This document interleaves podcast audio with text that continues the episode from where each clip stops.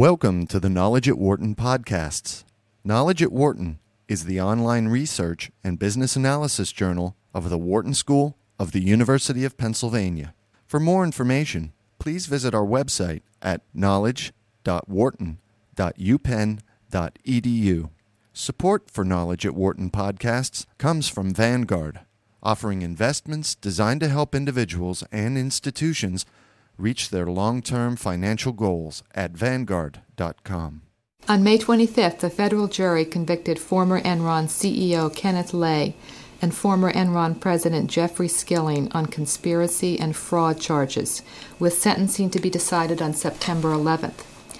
As has been repeatedly noted in press coverage of this trial, Enron is the incredible story of a once highly regarded company done in by a group of top executives whose greed and fraud was breathtaking even by post.com standards.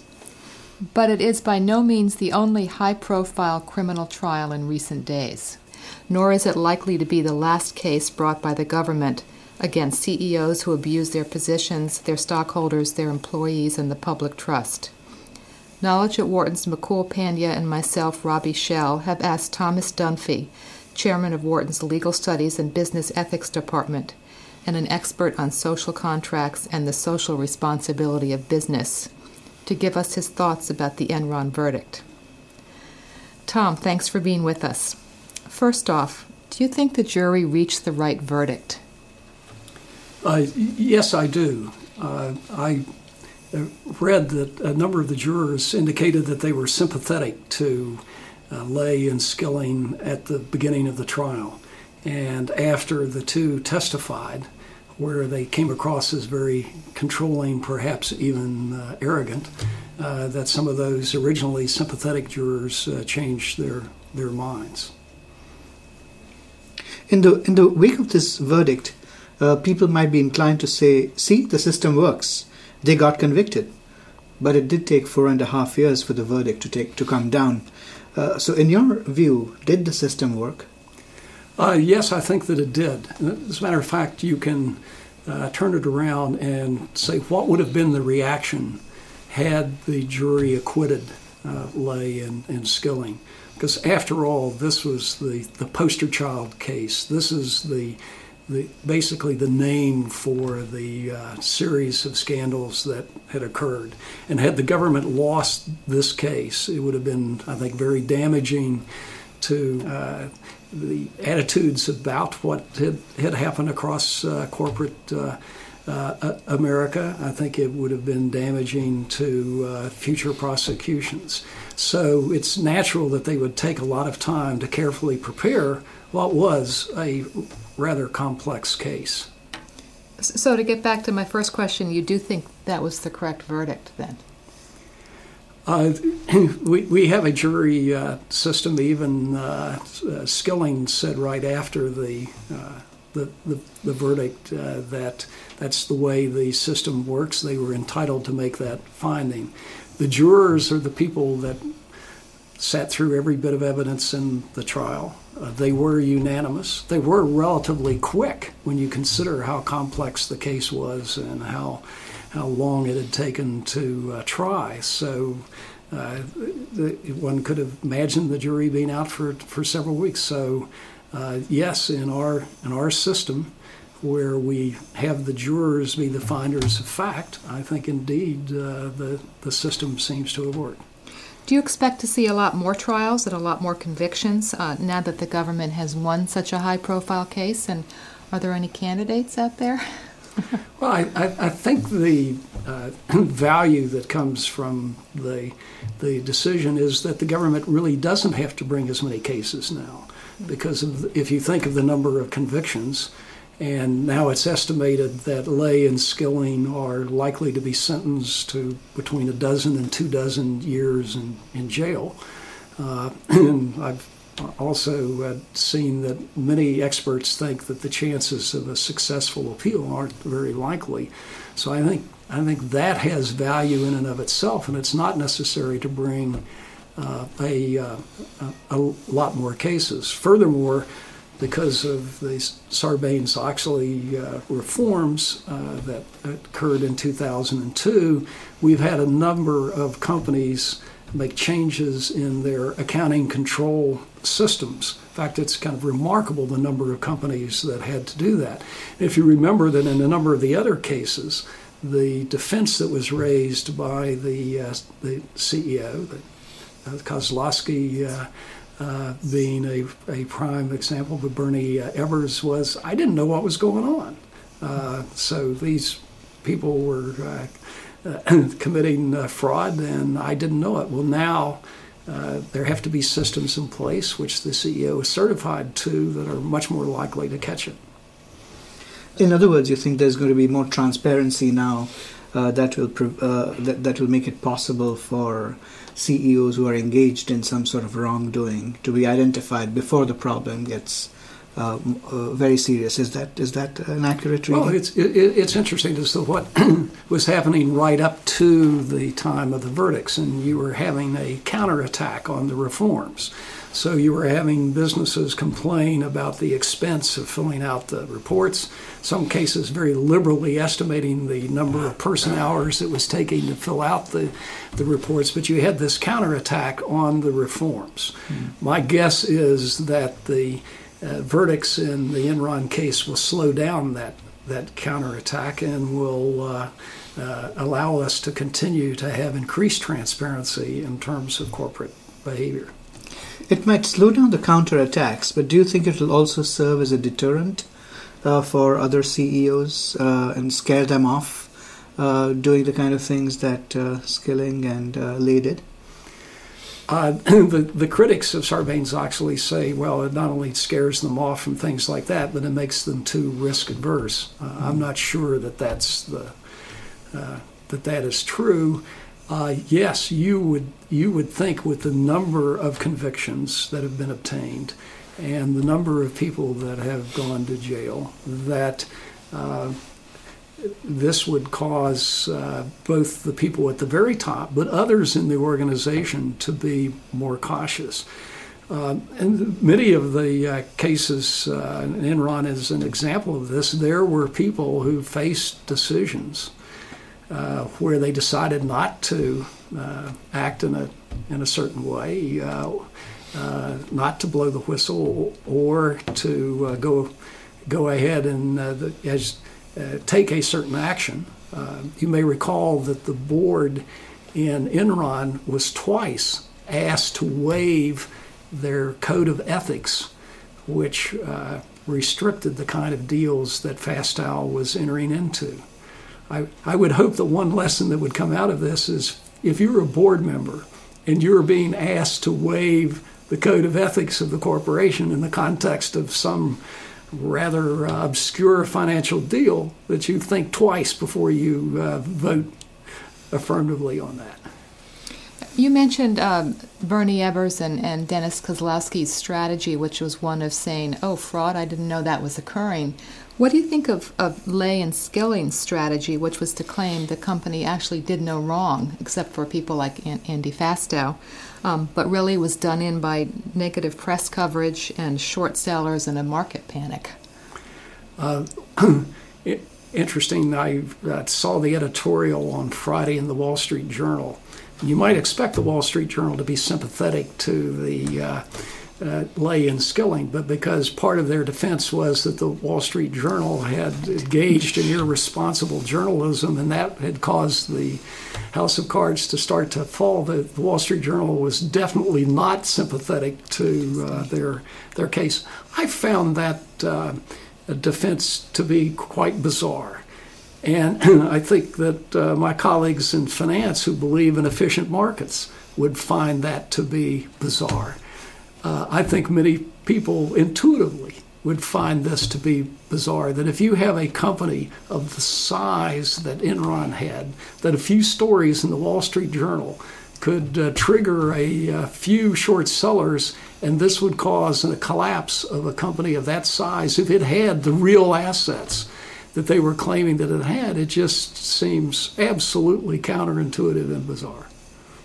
I, that, that's uh, very very interesting. You, uh, I wonder if I could ask you about something you said earlier. You you said that the experts think that an appeal won't work. Uh, why why not? Well, uh, there are uh, various issues that may be raised on the appeal. Uh, the judge required them to be tried together. he didn't allow the case to be moved from Houston.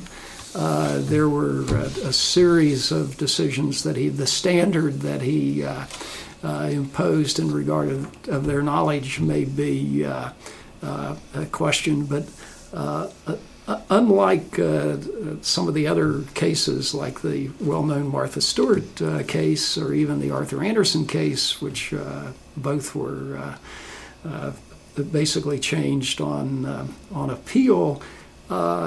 There seems to be pretty clear law in uh, this area, and the judge seems to have followed that fairly clear law.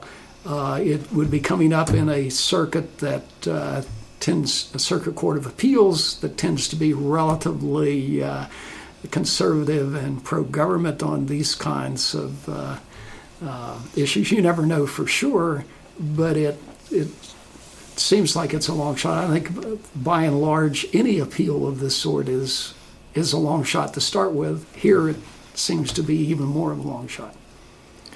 Do you expect to see a wave of class action suits by shareholders to get their money back? I mean, now that Lay and Skilling have been convicted in a criminal case, aren't they fair game for the easier civil cases?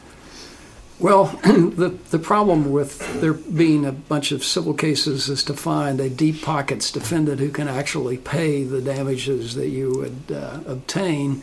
Uh, neither the uh, uh of the company nor uh, uh, Skilling and Lay personally have assets to make this worthwhile for somebody to pursue the way that they try to uh, find someone with deep pockets is to bring in the investment banks or those kinds of uh, uh, actions. Uh, those are, of course, a little harder to bring because they're farther removed uh, from these. So I, uh, I, I, doubt if these verdicts in and of themselves would result in additional class actions. it's interesting that uh, Lay was also convicted of defrauding the bank when he uh, took a loan and signed documents that uh, uh in which he promised that he would not use the money to buy uh, Enron stock and then uh, did so. again, there was at least a piece of his defense there was relatively bizarre. He said he had a signature, said electronic signature, and somebody was putting his signature on these documents.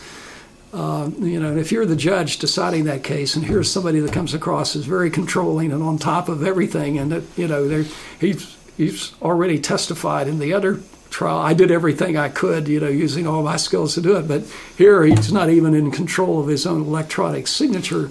You you've got to be skeptical. So overall, what do you think are the um, main ethical lessons to be learned from the whole Enron affair? Uh, transparency is uh, the, the critical principle for uh, corporations in their financial reporting.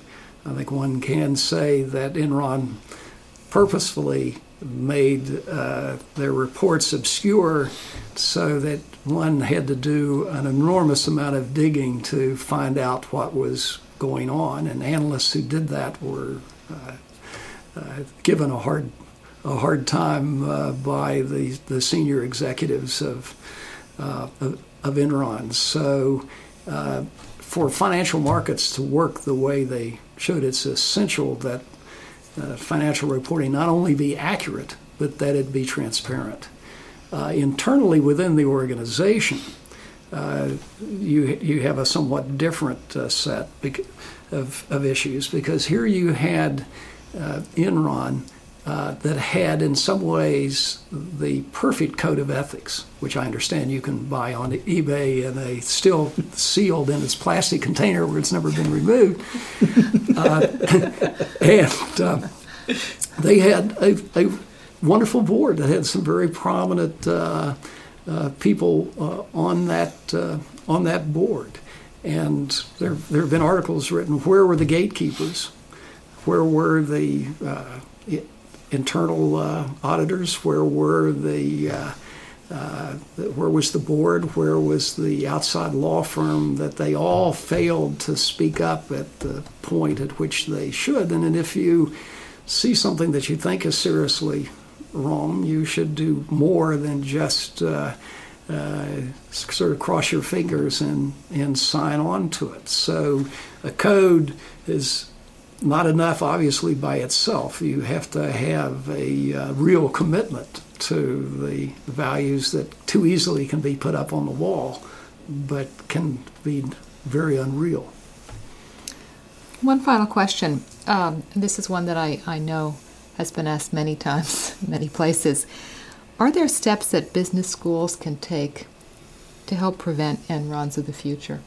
In addition to what Wharton is doing, which I, I, I know because I've talked to you about this, is very extensive.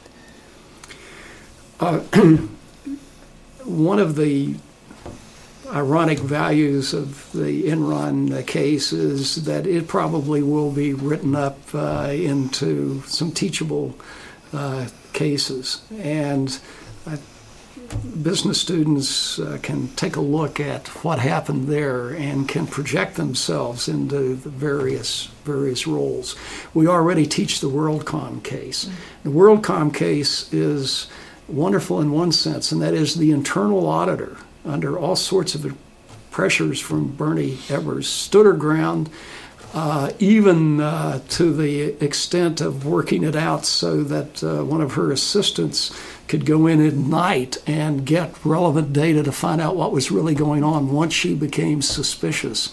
And she held in there against all sorts of pressure. And hopefully, when students look at that, and we always want to project ourselves as doing the right thing and even sometimes being a hero. A uh, student might uh, say, Well, that's the way I want to be. And in the future, when they are in that kind of a context, uh, they might uh, stop and think about uh, uh, what is going on.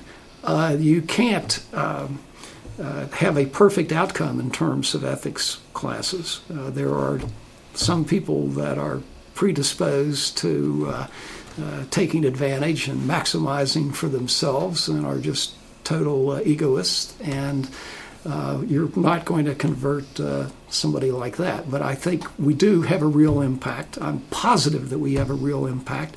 And basically, we shift the curve. So there's that vast majority of people that are somewhere between the angels and the devils.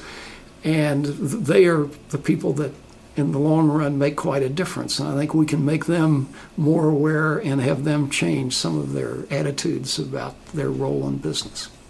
Great. Thanks, Tom. Uh, well, hopefully, in addition to case studies, uh, there'll also be podcasts about Enron that will help play the same role. so, thank you very much for talking with us today. Thank you.